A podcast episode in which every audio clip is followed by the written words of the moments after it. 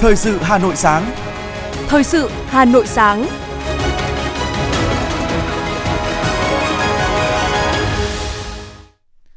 Bảo Nhật và Thúy Hằng xin được đồng hành cùng quý vị thính giả trong ba mươi phút của chương trình Thời sự sáng ngày hôm nay, thứ sáu ngày hai mươi bảy tháng một năm hai nghìn không trăm hai mươi ba. Chương trình có những nội dung chính sau đây. Vừa cải tạo nâng cấp đường sắt Hà Nội Thành phố Hồ Chí Minh, vừa nghiên cứu chuẩn bị đầu tư đường sắt tốc độ cao Bắc Nam là chỉ đạo của Thủ tướng Chính phủ Phạm Minh Chính tại lễ gia quân dự án nâng cấp tuyến đường sắt Nha Trang Sài Gòn. Hà Nội, lễ hội cổ loa là di sản văn hóa phi vật thể quốc gia. Bộ Nông nghiệp và Phát triển Nông thôn sẽ thành lập mới một nghìn sáu trăm hợp tác xã nông nghiệp trong năm nay. Các trung tâm đăng kiểm sẽ hoạt động trở lại sau Tết từ ngày hôm nay hai mươi bảy tháng một. Không khí lạnh tăng cường, khu vực thủ đô Hà Nội nhiều mây, có mưa vài nơi, trời rét đậm. Phần tin thế giới có những thông tin: Nga thử nghiệm phóng điện tử tên lửa siêu thanh Zircon từ tàu khu trục đóng ở Đại Tây Dương. Tổ chức Y tế Thế giới W H O ra lời kêu gọi khẩn cấp liên quan đến zero ho gây nguy hiểm cho trẻ em. Sau đây là nội dung chi tiết. Thưa quý vị và các bạn, chiều qua hai mươi sáu tháng một, tức ngày mùng năm Tết, sau khi kiểm tra đôn đốc dự án cao tốc Nha Trang - Cam Lâm tại ga Tháp Chàm, thành phố Phan Rang, Tháp Chàm, tỉnh Ninh Thuận, Thủ tướng Phạm Minh Chính đã dự lễ gia quân dự án nâng cấp tuyến đường sắt Nha Trang - Sài Gòn và chúc Tết cán bộ, công nhân viên tham gia dự án và cán bộ nhân viên ga Tháp Chàm. Phát biểu tại lễ gia quân, Thủ tướng Phạm Minh Chính ghi nhận và biểu dương Bộ Giao thông Vận tải, Ủy ban nhân dân tỉnh Ninh Thuận và các bộ, ngành, địa phương có liên quan đã chủ động tích cực kịp thời tháo gỡ các khó khăn vướng mắc, hoàn thành các thủ tục theo quy định để triển khai thi công dự án quan trọng và có ý nghĩa này. Để dự án được hoàn thành, đảm bảo an toàn, chất lượng và tiến độ, Thủ tướng yêu cầu Bộ Giao thông Vận tải tập trung quyết liệt chỉ đạo, yêu cầu chủ đầu tư, tư vấn giám sát và các nhà thầu phát huy tinh thần trách nhiệm cao nhất, xây dựng kế hoạch, phương án thi công một cách khoa học, chi tiết, phù hợp, đảm bảo hiệu quả chất lượng thi công và tuyệt đối an toàn chạy tàu, giữ gìn vệ sinh môi trường, đồng thời phải huy động nhân lực, thiết bị máy móc hiện đại để thi công, tuân thủ tuyệt đối những yêu cầu kỹ thuật, quy định của pháp luật liên quan, không để xảy ra tham nhũng tiêu cực. Mục tiêu đến năm hai nghìn không trăm hai mươi lăm phải hoàn thành dự án. Thủ tướng đề nghị toàn bộ các chủ thể tham gia dự án cần nâng cao ý thức trách nhiệm với công việc, với ngành và cao hơn nữa là với nhân dân, với Tổ quốc. Đổi mới tư duy, cách nghĩ, cách làm, phối hợp chặt chẽ, tháo gỡ xử lý kịp thời các vấn đề phát sinh để hoàn thành tốt nhiệm vụ, góp phần triển khai dự án đúng tiến độ với tinh thần, tất cả vì nhân dân, vì sự hùng cường, thịnh vượng của đất nước. Nguồn lực hơn ba nghìn tỷ đồng không nhiều, nhưng nếu sử dụng tốt sẽ phát huy hiệu quả cao. Thủ tướng khẳng định trong thời gian tới, Chính phủ sẽ tiếp tục chỉ đạo để sớm hoàn thành công tác chuẩn bị đầu tư dự án đường sắt tốc độ cao Bắc Nam, đồng thời nghiên cứu phát triển các tuyến đường sắt kết nối vùng kinh tế trọng điểm, kết nối cảng biển, cảng hàng không quốc tế. Chính phủ sẽ luôn dành sự quan tâm chỉ đạo quyết liệt để hoàn thành các dự án đảm bảo đúng tiến độ, chất lượng, tránh đội vốn bất hợp lý, đáp ứng nhu cầu phát triển kinh tế xã hội, nâng cao đời sống của nhân dân. Tối qua, tại khu di tích lịch sử quốc gia đặc biệt Cổ Loa, huyện Đông Anh, trang trọng tổ chức lễ công bố di sản văn hóa phi vật thể quốc gia, lễ hội Cổ Loa. Thứ trưởng Bộ Văn hóa, Thể thao và Du lịch Hoàng Đạo Cương cùng đại diện lãnh đạo các sở ngành thành phố, huyện Đông Anh và đông đảo người dân tham dự. Tổng Bí thư Nguyễn Phú Trọng gửi lãng hoa chúc mừng. Lễ hội Cổ Loa hay còn gọi là lễ hội Bát Xã Loa Thành là một trong những lễ hội cổ gắn liền với quá trình Đức vua An Dương Vương sáng lập nhà nước Âu Lạc, định đô ở Cổ Loa. Trước đây, lễ hội Cổ Loa được tổ chức thường xuyên từ ba năm đến năm năm một lần trong mười hai ngày, từ mùng sáu đến mười tám tháng Giêng. Hiện nay, lễ hội và tín ngưỡng thờ cúng Đức vua An Dương Vương được cộng đồng thực hành tại xã Cổ Loa, có quần thể các di tích kiến trúc đền Đình Am Điếm và Bát Xã Loa Thành. Vào mùng năm, mùng sáu tháng Giêng hàng năm, người dân Bát Xã Loa Thành phối hợp tổ chức trang nghiêm các nghi lễ truyền thống phụng thờ Thánh An Dương Vương. Tiếp đó là phần hội phong phú chào đón hàng vạn du khách đến với các trò chơi truyền thống như đu tiên, đấu vật, bắn nỏ, cờ người, biểu diễn nghệ thuật dân gian, tuồng, chèo, hát cửa đình, múa rối nước, văn nghệ quần chúng. Với những giá trị tiêu biểu về lịch sử, văn hóa, khoa học, cùng các giá trị hướng về cộng đồng, bảo tồn và trao truyền văn hóa, cố kết và biểu dương mạnh cộng đồng, bảo tồn và làm giàu kho tàng di sản văn hóa dân tộc, cùng giá trị về kinh tế, du lịch, lễ hội Cổ Loa đã trở thành một lễ hội quan trọng, có ý nghĩa lớn với cả nước. Tại buổi lễ, đại diện Bộ Văn hóa, Thể thao và Du lịch đã trao giấy chứng nhận danh mục di sản văn hóa phi vật thể quốc gia đối với lễ hội truyền thống Cổ Loa, góp phần nâng tầm giá trị của các di di tích, di sản trên địa bàn huyện. Từ dấu mốc quan trọng này, chính quyền và nhân dân huyện Đông Anh quyết tâm bằng những kế hoạch, việc làm thiết thực, tiếp tục bảo tồn và phát huy các giá trị lịch sử, văn hóa, khoa học của lễ hội Cổ Loa, xứng tầm là một di sản văn hóa phi vật thể cấp quốc gia. Tin từ Trung tâm Hoạt động Văn hóa Khoa học Văn miếu Quốc Tử Giám ngày hai mươi sáu tháng một. Trong năm ngày Tết Nguyên đán từ ngày mùng một đến ngày mùng năm tháng Giêng năm Quý Mão, khu di tích quốc gia đặc biệt Văn miếu Quốc Tử Giám đón gần mười lăm vạn lượt khách du xuân trải nghiệm các hoạt động văn hóa, nhất là phong tục xin chữ cầu may đầu năm. Thưa quý vị và các bạn, mùa xuân mới lại về cũng đồng nghĩa với mùa lễ hội bắt đầu, đặc biệt là thủ đô Hà Nội, nơi lưu giữ nhiều giá trị văn hóa và lịch sử, nơi có hàng trăm lễ hội lớn nhỏ sẽ diễn ra khi xuân về, thu hút hàng triệu lượt khách du lịch. Sự phong phú của lễ hội ở Hà Nội vừa là nét đẹp văn hóa dân tộc, nhưng cũng vừa là một trong những sản phẩm du lịch hấp dẫn du khách trong và ngoài nước. Ghi nhận của phóng viên Trần Hằng, xin mời quý vị thính giả cùng lắng nghe.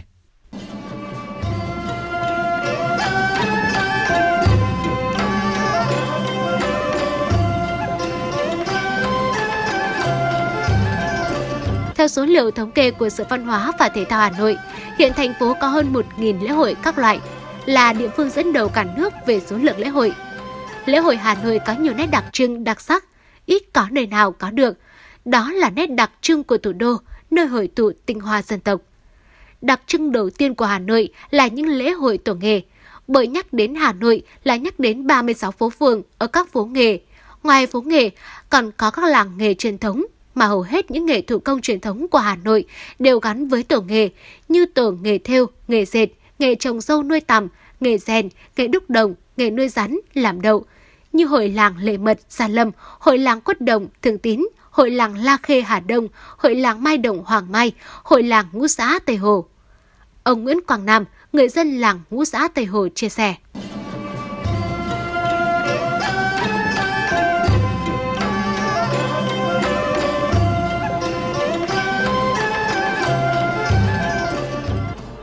Hàng năm cái lễ hội diễn ra thì là ngay từ đầu năm là mùng bảy tháng Giêng hàng năm, là sau khi tế đinh là ban cái tiết của làng phân công uh, những uh, cụ nằm trong cái uh, ban uh, tế của làng, rồi là hoàng đô của làng là đều phải uh, được chọn lọc người có đủ sức khỏe, có uh, đạo đức, có tinh thần trách nhiệm thì uh, được uh, cử vào làm hoàng đô và được uh, tập trung là uh, ăn ngủ một nơi, từ diễn ra bắt đầu uh, từ Tết Nguyên đán đến khi uh, diễn ra lễ hội.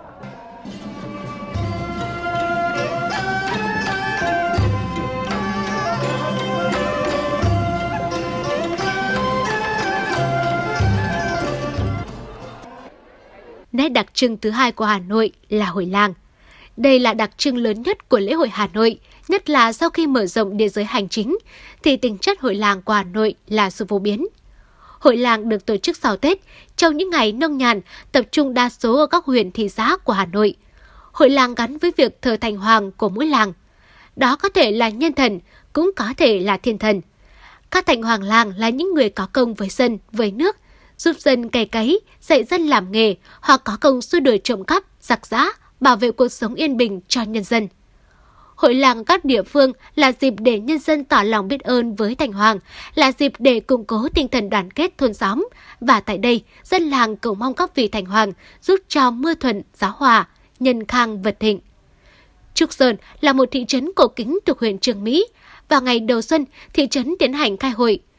Qua bao thế hệ, lễ hội đã trở thành một nét sinh hoạt văn hóa tín ngưỡng có giá trị to lớn trong đời sống tinh thần của mỗi người dân làng Trúc Sơn. Cụ Hoàng Văn Thành, thị trấn Trúc Sơn, huyện Chương Mỹ cho biết. Hàng năm chúng tôi đó, đình nội là chúng tôi thờ Đức Thánh Cả. Đình hai, đình xá là chúng tôi thờ Đức Thánh Hai và Đức Thánh Ba.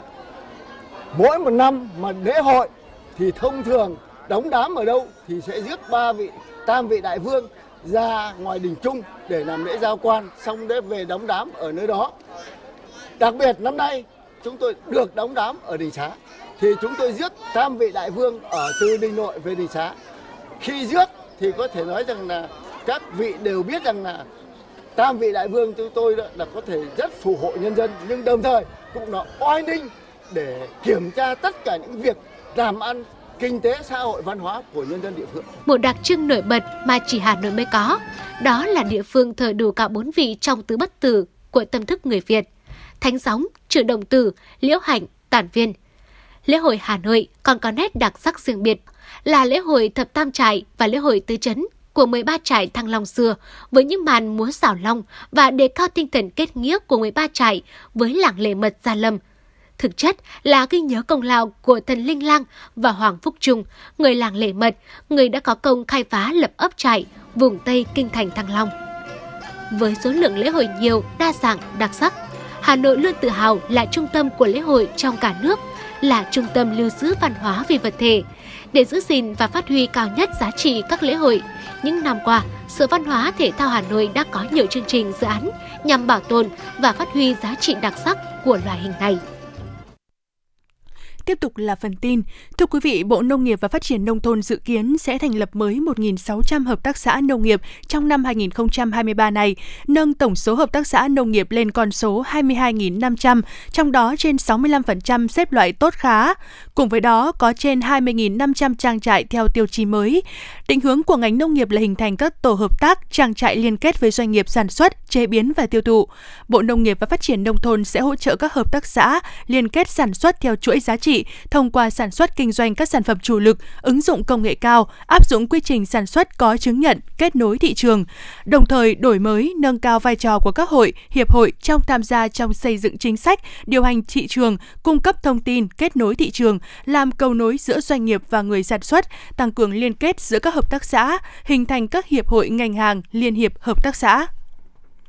Bộ Nông nghiệp và Phát triển Nông thôn cho biết đến nay, cả nước có chín mươi tư liên hiệp hợp tác xã nông nghiệp và gần hai mươi mốt nghìn hợp tác xã nông nghiệp. Trong đó, khoảng sáu mươi lăm phần trăm xếp loại khá tốt và trên hai nghìn hợp tác xã nông nghiệp ứng dụng công nghệ cao, chuyển đổi số. Đặc biệt, cả nước có hai nghìn hai trăm chín mươi bảy hợp tác xã nông nghiệp thành lập doanh nghiệp trong hợp tác xã, một trăm bốn mươi lăm hợp tác xã nông nghiệp trực tiếp tham gia xuất nhập khẩu và một nghìn hai trăm hợp tác xã làm chủ thể tham gia xuất và sở hữu khoảng bốn mươi phần trăm sản phẩm ô cốp cả nước. Bên cạnh đó, thì đến nay, cả nước có mười tám nghìn chín trăm bốn mươi lăm trang trại theo tiêu chí mới, trong đó có ba nghìn bốn trăm bảy mươi mốt trang trại trồng trọt, mười một nghìn tám trăm lẻ bảy trang trại chăn nuôi, một trăm hai mươi chín trang trại lâm nghiệp, một nghìn năm trăm tám mươi sáu trang trại nuôi thủy sản, một nghìn chín trăm năm mươi hai trang trại tổng hợp. Hiện thì có tám trăm trang trại đầu tư hệ thống điện năng lượng mặt trời, bốn mươi hai trang trại tham gia hoạt động du lịch nông nghiệp, hai nghìn hai trăm tám mươi lăm trang trại có liên kết sản xuất và tiêu thụ sản phẩm. Tin từ Sở Giao dịch Hàng hóa Việt Nam M X V, giá hàng hóa nguyên liệu thế giới tiếp tục diễn biến phân hóa trong ngày hôm qua. Lực bán có phần chiếm ưu thế khiến chỉ số M X V Index giảm nhẹ ngày thứ hai liên tiếp xuống hai nghìn bốn trăm bốn mươi điểm. Lực bán vẫn đến từ thị trường năng lượng với mức giảm sâu gần sáu phần trăm của khí tự nhiên. Trong khi đó, ba nhóm mặt hàng còn lại đều duy trì được đà tăng nhẹ. Dòng tiền đầu tư đến thị trường cũng dần ổn định trở lại sau các đợt nghỉ lễ dài. Đóng cửa hôm qua, giá trị giao dịch toàn sở đạt gần ba nghìn sáu trăm tỷ đồng, tăng mười bảy phẩy năm phần trăm so với ngày trước đó.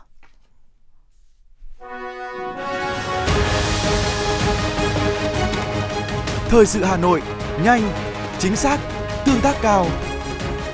Thời sự Hà Nội, nhanh, chính xác, tương tác cao.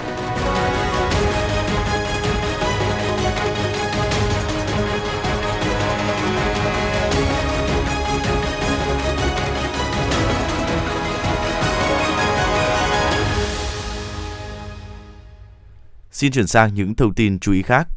Theo Cục Quản lý Khám chữa bệnh, trong sáu ngày nghỉ Tết, cả nước ghi nhận bốn trăm lẻ ba ca khám cấp cứu do tai nạn pháo nổ các loại, tăng một trăm ba mươi chín ca so với cùng kỳ năm trước.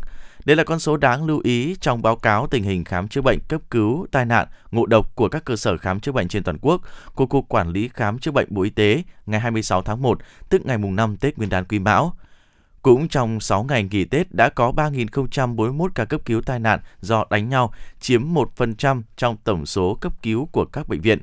bốn mươi ba phần trăm trong số đó, một nghìn ba trăm mười tám ca phải nhập viện điều trị, theo dõi và đã có mười trường hợp tử vong. Cùng với đó, đã có tổng cộng mười một nghìn chín trăm sáu mươi tư trường hợp khám cấp cứu do tai nạn sinh hoạt, lao động, chiếm bốn phẩy sáu phần trăm trong tổng số khám cấp cứu bệnh viện, trong đó có mười chín trường hợp đã tử vong. Cục Quản lý Khám chữa bệnh đánh giá tất cả các cơ sở khám chữa bệnh thực hiện nghiêm túc chỉ đạo của Bộ Y tế về tăng cường công tác khám chữa bệnh trong dịp Tết Quý Mão hai nghìn không trăm hai mươi ba, đảm bảo công tác thường trực cấp cứu cho nhân dân. Hôm qua ngày hai mươi sáu tháng một, Công an thành phố Hà Nội cho biết vừa nhận được thư cảm ơn của gia đình cháu Đỗ Minh Khôi, sinh năm hai nghìn không trăm hai mươi hai ở huyện Võ Nhai, Thái Nguyên, về nghĩa cử cao đẹp của Thượng úy Nguyễn Huy Hoàng, Ủy viên Ban chấp hành Đoàn Thanh niên Công an thành phố, đã kịp thời hiến máu cứu cháu Khôi qua cơn nguy kịch. Gia đình cháu Khôi trân trọng cảm ơn nghĩa tình ấm áp của thanh niên công an thủ đô. Trong thư cảm ơn, gia đình cháu Khôi đặc biệt nhắc tới hành động hiến máu cứu người của cán bộ chiến sĩ công an thủ đô là nghĩa cử cao đẹp, đầy lòng nhân ái, nhân văn sâu sắc, qua đó thể hiện tinh thần trách nhiệm, tình đồng đội, tình cảm của cán bộ chiến sĩ công an nhân dân đối với cộng đồng xã hội, góp sức chung tay vì sức khỏe của nhân dân, vì nhân dân phục vụ. Thưa quý vị, hạnh phúc gia đình là tình cảm vô cùng thiêng liêng. Đó không chỉ là tình yêu thương mà còn là sự thấu hiểu, sẻ chia, đồng hành cùng nhau. Và hạnh phúc ấy có thể nảy nở từ những điều bình dị như cùng nhau hiến máu cứu người để cùng lan tỏa cách sống đẹp, sống có trách nhiệm với cộng đồng. Cách mỗi gia đình truyền cảm hứng cho nhau bằng việc chia sẻ giọt máu thông qua hiến máu tình nguyện, giúp người bệnh vượt qua được nguy nan, thêm cơ hội sống tươi đẹp, hạnh phúc lại càng trở nên thiết thực và ý nghĩa. Nhiều năm nay, truyền thống hiến máu cứu người đã trở thành nét đẹp văn hóa của nhiều gia đình Việt Nam, đặc biệt là trong những ngày đầu xuân năm mới. Nhà tôi ba đời hiến máu cứu người. Đó là câu nói vui nhưng chất chứa niềm tự hào của ông Nguyễn Xuân Quán, phường Vĩnh Tuy, quận Hai Bà Trưng, Hà Nội. Hơn mười năm tham gia hiến máu, ông Quán hạnh phúc khi giọt máu của mình đã góp phần cứu sống được người bệnh. Năm nay đã sáu mươi sáu tuổi, dù đã quá tuổi hiến máu, nhưng ngày ngày, ông Quán vẫn là tuyên truyền viên tích cực, vận động các thành viên trong gia đình, người thân và các sinh viên trọ tại khu nhà ông tham gia hiến máu. Đến nay, cả gia đình ông, những ai đủ điều kiện đều tham gia hiến máu thường xuyên. Hiến máu cứu người dường như đã trở thành một lẽ sống, đã đi vào câu chuyện của gia đình ông Quán mỗi khi sum họp. Đó cũng là lúc ông truyền cảm hứng cho con cháu mình về cách sống đẹp, sống có trách nhiệm với cộng đồng. Tôi cũng có giáo dục các con, các cháu là bây giờ ấy, làm thế nào những thành viên trong gia đình là phải có cái sự yêu thương đùm bọc với nhau. Từ đó thì mình mới lan tỏa được ra xung quanh. Thì mọi người người ta mới thấy được cái việc là nhìn vào cái hình ảnh gia đình nhà mình. Thì người ta mới thấy được gia đình hạnh phúc, một gia đình truyền thống có học. Thôi thì mỗi người cố gắng lên một chút. Thế thì khi bây giờ ai về mà trước thì nếu cơm nước chưa có thì ta nấu. Nếu mà ai về sau thì thấy cơm chưa xong thì cũng xuống vào làm để nhanh chóng được cái bữa cơm. Thế làm sao mà ngày mà đảm bảo được, mà nhất là bữa tối thì nó sum vầy được. Mỗi người phải cố gắng, mỗi người phải có một cái ý thức và trách nhiệm gắn kết với nhau. Thì nó mới, mới thành một cái khối đoàn kết vững chắc được. Là một người lính hoạt động trong quân ngũ nhiều năm, khi trở về với gia đình, ông Lê Đình Duật ở quận Thanh Xuân, Hà Nội có một mong muốn, đó là giữ gìn một nếp nhà luôn biết yêu thương và giúp đỡ người khác. Hơn hai mươi năm qua, ông cùng người vợ của mình là bà Lê Thị Kim Dinh là sứ giả đỏ trong phong trào vận động hiến máu tình nguyện quận Thanh Xuân nói chung. Gia đình ông đã hiến máu hơn năm trăm lần, thường xuyên vận động mọi người đi hiến máu chẳng quản ngại dịch bệnh, thiên tai. Khi người bệnh cần, chúng tôi có mặt. Đó là mệnh lệnh từ trái tim của các thành viên trong đại gia đình ông Duật. Máu cần rất nhiều, cho nên là cán bộ, là đảng viên, tôi nghĩ rằng mình phải chung sức và mình phải có trách nhiệm tham gia cái phong trào này.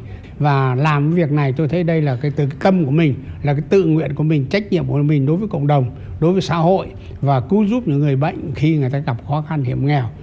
Thế nên về đầu tiên tôi phải vận động con cháu nhà mình trước. hai không một thì cả con gái đầu, thế là hai chị em đi tham gia hiến máu, rồi dần dần cả nhà à, cùng đi tham gia hiến máu, rồi đến con trai ấy út là lớn lên đủ mười tám tuổi cũng đi hiến máu. Rồi sau này vợ tôi nghỉ hưu rồi bắt đầu cũng tham gia hiến máu. Cũng phải cố gắng đi, ví dụ đi một lần mà không gặp được các cháu đi làm này hoặc đi học này thì không gặp được thì phải đi cả buổi tối. Rồi tôi cứ động viên là thôi đi giữ sức khỏe, rồi đi đảm bảo an toàn. Thế rồi là vận động được bao nhiêu thì hôm đấy thì lại thuê một chuyến taxi hoặc hai chuyến taxi lên trên viện để hiến máu. Thì nói chung là cái đấy là cũng là cái sở thích của anh ấy, cho nên là cả tôi và các cháu, các con đều ủng hộ. Tiến sĩ bác sĩ Trần Ngọc Quế, Giám đốc Trung tâm Máu Quốc gia khẳng định, ở những thời điểm khó khăn nhất, đặc biệt là dịch covid mười chín vừa qua, Viện Huyết học Truyền máu đã luôn nhận được sự đồng hành của những cá nhân, gia đình nhân ái. Nghĩa cử hiến máu cứu người đã lan tỏa tới các thế hệ trong đại gia đình. từ người già đến người trẻ, đã có thể coi là một nét văn hóa đẹp trong truyền thống văn hóa của gia đình Việt Nam. Chính vậy mà chúng ta có những cái dòng họ hiến máu rất là tốt, có những cái khu phố hiến máu, có những cái thôn xóm, tất cả những cái các gia đình ở đấy tham gia hiến máu, thì chúng ta rất tin tưởng rằng tương lai thì cái, cái nguồn máu của chúng ta rất là tốt và sẽ không để xảy ra cái tình trạng khan hiếm máu khi mà có những cái gia đình và những cái dòng họ, những cá nhân như vậy. Sẽ có nhiều hoạt động để mà tạo cái sự gắn kết cái, cái văn hóa trong gia đình, thì hiến máu cũng là một trong hoạt động mà có thể tạo nên một cái nét văn hóa, trong góp phần thêm cái tính văn hóa trong gia đình Việt Nam. Theo Phó Giáo sư Tiến sĩ Bùi Hoài Sơn, Ủy viên Thường trực Ủy ban Văn hóa Giáo dục của Quốc hội, văn hóa gia đình là một trong những giá trị của văn hóa và con người Việt Nam. Văn hóa gia đình được hình thành trên cơ sở nền tảng của văn hóa dân tộc, là thước đo giá trị văn hóa dân tộc. Văn hóa gia đình sẽ tạo động lực, tạo sức mạnh tinh thần cho mỗi cá nhân vững bước hơn trong cuộc sống. Văn hóa gia đình chính là những thực hành hàng ngày của các thành viên nhằm củng cố và phát triển các mối quan hệ tình cảm, đạo đức, tạo nên một gia đình bền vững. Vậy các thành viên trong gia đình cần phải tự mình điều chỉnh cách sống, ứng xử để phù hợp với cuộc sống hiện đại, nhưng vẫn giữ được văn hóa truyền thống của gia đình. Và điều này không chỉ có ích cho cả gia đình mà cho cả quốc gia.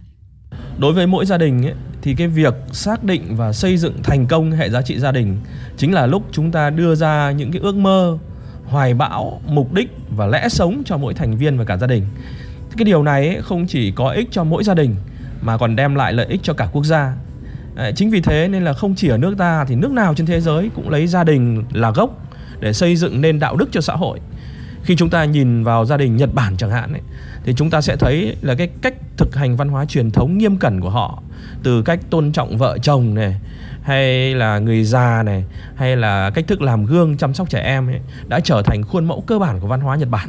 Và từ văn hóa gia đình thì mở rộng ra văn hóa của xã hội, sẽ khiến cho môi trường xã hội tốt lành hơn, và nó tạo điều kiện cho đất nước phát triển từ chính những cái giá trị văn hóa cơ bản xuất phát từ chính gia đình.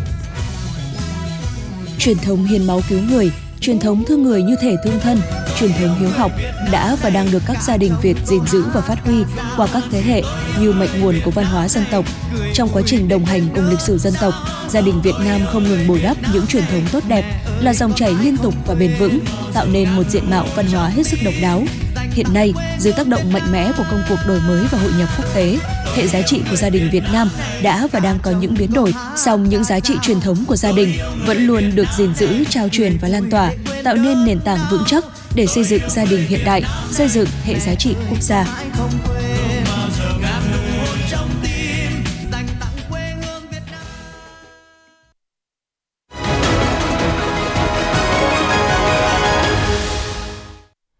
Xin chuyển sang những thông tin về giao thông đô thị. Thưa quý vị, theo Cục Đăng kiểm Việt Nam, theo kinh nghiệm từ các năm trước, vào thời điểm sau kỳ nghỉ Tết Nguyên đán, nhu cầu kiểm định xe sẽ không đông do người dân đã tập trung đưa xe đi đăng kiểm trước Tết. Tuy nhiên năm nay, tình trạng quá tải đăng kiểm xảy ra trước Tết với việc người dân phải xếp hàng từ nửa đêm chờ đăng kiểm xe lần đầu xảy ra. Nhiều tài xế phải xếp hàng từ hai đến ba ngày để kiểm định xe. Do đó, có thể năm nay, nhu cầu kiểm định xe sau Tết của người dân vẫn còn nhiều. Từ sáng ngày hôm nay, hai mươi bảy tháng một, các trung tâm đăng kiểm sẽ hoạt động trở lại để phục vụ người dân và doanh nghiệp. Cục Cảnh sát Giao thông cho biết bảy ngày Tết Nguyên đán Quý Mão, từ ngày hai mươi tháng một đến ngày hai mươi sáu tháng một, toàn quốc xảy ra một trăm năm mươi hai vụ tai nạn giao thông, làm chết tám mươi chín người, bị thương một trăm mười một người. So sánh với cùng kỳ bảy ngày Tết trong năm hai không hai hai, giảm mười hai vụ, tương đương bảy phẩy ba mươi hai phần trăm, giảm ba mươi người chết. Thưa quý vị, giảm ba người chết tương đương ba phẩy hai mươi sáu phần trăm, tăng tám người bị thương tương đương bảy phẩy bảy mươi bảy phần trăm. Trong đó, đường bộ xảy ra một trăm bốn mươi bảy vụ tai nạn giao thông, chết tám mươi lăm người, bị thương một trăm lẻ chín người, giảm mười lăm vụ, tương đương chín phẩy hai mươi sáu phần trăm, giảm sáu người chết tương đương sáu phẩy năm mươi chín phần trăm, tăng bảy người bị thương tương đương sáu phẩy tám mươi sáu phần trăm so với bảy ngày Tết năm ngoái. Đường sắt xảy ra bốn vụ làm chết bốn người, bị thương một người, tăng hai vụ, tăng ba người chết so với bảy ngày Tết của năm hai không hai hai. Đường thủy xảy ra một vụ tại An Giang làm bị thương một người, tăng một vụ, tăng một người bị thương so với bảy ngày Tết của năm hai không hai hai. Trong bảy ngày nghỉ Tết Nguyên đán Quý Mão, Cảnh sát Giao thông các địa phương đã kiểm tra xử lý hai mươi mốt nghìn chín trăm chín mươi trường hợp vi phạm, phạt tiền trên năm mươi phẩy bốn tỷ đồng, tạm giữ sáu trăm ba mươi chín xe ô tô, chín nghìn chín trăm mười xe mô tô, năm mươi phương tiện khác, tước bốn nghìn chín trăm năm mươi giấy phép lái xe các loại. Trong đó, vi phạm về nồng độ cồn đã xử lý là bảy nghìn bảy trăm hai mươi sáu trường hợp, vi phạm về ma túy có mười bảy trường hợp. Một số địa phương có kết quả xử lý vi phạm đạt cao như thành phố Hồ Chí Minh, Gia Lai, Thanh Hóa, Hà Nội, Hải Phòng, Bình Định và Cà Mau. Hôm qua, tức ngày mùng năm Tết Nguyên đán Quý Mão hai nghìn không trăm hai mươi ba, người dân từ các tỉnh thành đã lình kình đồ đạc, ùn ùn trở lại thủ đô Hà Nội để chuẩn bị cho buổi làm việc vào ngày hôm nay. Ghi nhận tại bến xe Giáp Bát, xe khách từ các tỉnh thành như Nam Định, Thái Bình, Ninh Bình, Thanh Hóa nối đuôi nhau vào bến nhưng không xảy ra tình trạng quá tải. Ở các tuyến xe từ huyện lên có rất đông hành khách. Tại các điểm trung chuyển xe buýt, nhiều người dân đứng chờ để di chuyển về nơi sinh sống. Đại diện Tổng Công ty Vận tải Hà Nội Transerco cho hay, đơn vị đã điều động tăng cường tần suất hoạt động của xe buýt. Tùy từng khung giờ, Transerco sẽ điều hành lượt chuyến xe buýt nhằm đảm bảo giải tỏa hành khách tại các bến xe một cách nhanh nhất để người dân có thể về sớm nghỉ ngơi sau hành trình trở lại thủ đô.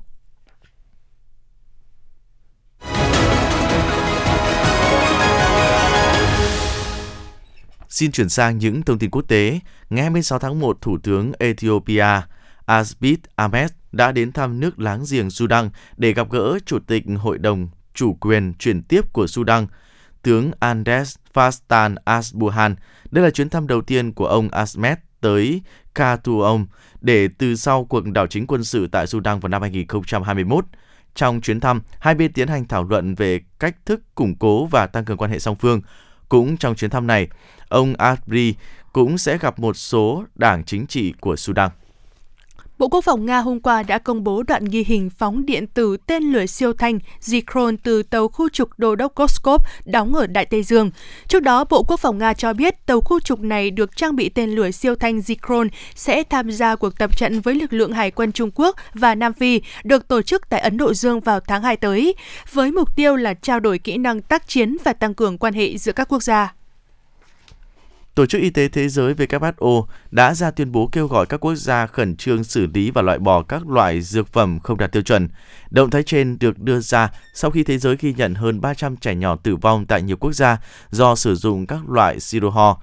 Ngoài ra, thì W H O cũng kêu gọi các chính phủ và các cơ quan quản lý đảm bảo rằng tất cả các mặt hàng dược phẩm trên thị trường tại đất nước của họ đều được các cơ quan có thẩm quyền cấp phép lưu hành và chỉ các nhà cung cấp được ủy quyền mới được phép bán các mặt hàng này. Trong khi đó, các nhà sản xuất chỉ nên mua tá dược từ các nhà cung cấp uy tín và đầy đủ tiêu chuẩn. W H O còn cho rằng nên tiến hành thử nghiệm toàn diện khi nhận được các nguyên liệu dược phẩm và trước khi sử dụng cho quá trình sản xuất thành phẩm. Thái Lan sẽ thành lập ít nhất một trung tâm tiêm chủng ở mỗi tỉnh của nước này để dành riêng cho việc tiêm vaccine ngừa covid mười chín cho du khách nước ngoài. Đây là nội dung tuyên bố được giới chức Thái Lan vừa đưa ra. Việc thành lập các trung tâm tiêm chủng dành riêng cho người nước ngoài này không ảnh hưởng đến nguồn vaccine dự trữ dành cho công dân Thái Lan. Afghanistan đang trải qua mùa đông lạnh nhất trong mười lăm năm với nhiệt độ có nơi xuống dưới là âm ba mươi tư độ C. một trăm sáu mươi hai người đã tử vong do thời tiết lạnh giá kể từ ngày mười tháng một. Riêng trong tuần qua có tám mươi tư ca tử vong. Thời tiết lạnh giá diễn ra giữa lúc Afghanistan đang lâm vào cuộc khủng hoảng kinh tế nghiêm trọng. Theo báo cáo gần đây của Văn phòng Điều phối các vấn đề nhân đạo của Liên Hợp Quốc, ước tính có khoảng hai mươi tám phẩy ba triệu người, tương đương khoảng hai phần ba dân số Afghanistan đã cần hỗ trợ nhân đạo khẩn cấp để duy trì sự sống.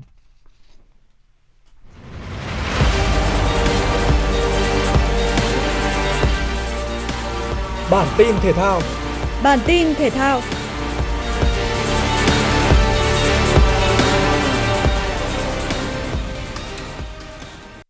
Làng thể thao và người hâm mộ hướng đến năm hai nghìn không trăm hai mươi ba với nhiều sự kiện quần vợt đặc biệt hấp dẫn. Sau đây là một số những gương mặt nổi bật của làng banh nỉ trong năm mới. Bốn giải Grand Slam là Australia mở rộng vào mùa xuân, Pháp mở rộng cùng Wimbledon vào mùa hè và Mỹ mở rộng vào mùa thu sẽ lần lượt diễn ra với những điểm đáng chú ý trong năm hai nghìn không trăm hai mươi ba là các tay vợt tham dự sẽ không bị bắt buộc tiêm vaccine ngừa covid mười chín như trước. Tay vợt Novak Djokovic được xác nhận có thị thực để tham gia giải Australia mở rộng diễn ra đến hai mươi chín tháng một và tràn trề hy vọng san bằng kỷ lục hai mươi hai danh hiệu Grand Slam của tay vợt Tây Ban Nha Rafael Nadal. Tuy không còn đứng vị trí dẫn đầu bảng xếp hạng A T P, nhưng Australia mở rộng là giải đấu ưa thích của Djokovic vì anh từng lập kỷ lục chín chức vô địch tại đây. Carlos Alcaraz, tay vợt chiếm vị trí số một thế giới năm hai nghìn không trăm hai mươi hai ở tuổi mười chín, đang là ngôi sao trẻ sáng nhất, hứa hẹn sẽ tiếp tục giành Grand Slam sau chức vô địch Mỹ mở rộng hai không hai hai. Tay vợt số một thế giới trẻ nhất lịch sử bảng xếp hạng a tê pê dường như vẫn không ngừng tiến bộ kể từ thành công của anh tại u ét Open. Carlos Alcaraz đã có mười tám tuần ngự trị ngôi vị số một thế giới. Với nhiệt huyết của tuổi trẻ, Alcaraz sở hữu cú volley của Federer, sự bền bỉ của Nadal và lối di chuyển thông minh của Djokovic nên không khó để trụ vững ở top ba trong năm hai không hai ba. Thưa quý vị, sáng sớm nay hai mươi bảy tháng một, không khí lạnh đã ảnh hưởng nên thành phố Hà Nội đã có mưa, mưa nhỏ. Dự báo ngày hôm nay, bộ phận không khí lạnh này tiếp tục ảnh hưởng đến thành phố Hà Nội. Do ảnh hưởng của không khí lạnh, gió chuyển hướng Đông Bắc mạnh cấp ba. Sáng nay, thành phố Hà Nội có mưa, mưa nhỏ rải rác, trời rét. Từ ngày mai hai mươi tám tháng một đến ba mươi tháng một, trời rét đậm, có nơi rét hại. Do trời rét đậm, rét hại ảnh hưởng đến sự phát triển của cây trồng vật nuôi, người dân cần mặc đủ ấm để phòng các bệnh về đường hô hấp, đặc biệt đối với người già và trẻ nhỏ. Quý vị và các bạn vừa nghe chương trình thời sự của Đài Phát thanh và Truyền hình Hà Nội. Chỉ đạo nội dung Nguyễn Kim Khiêm, chỉ đạo sản xuất Nguyễn Tiến Dũng, tổ chức sản xuất Xuân Luyến. Chương trình do biên tập viên Nguyễn Hằng, phát thanh viên Thúy Hằng Bảo Nhật và kỹ thuật viên Quang Ngọc thực hiện. Hẹn gặp lại quý vị và các bạn trong chương trình thời sự tiếp theo.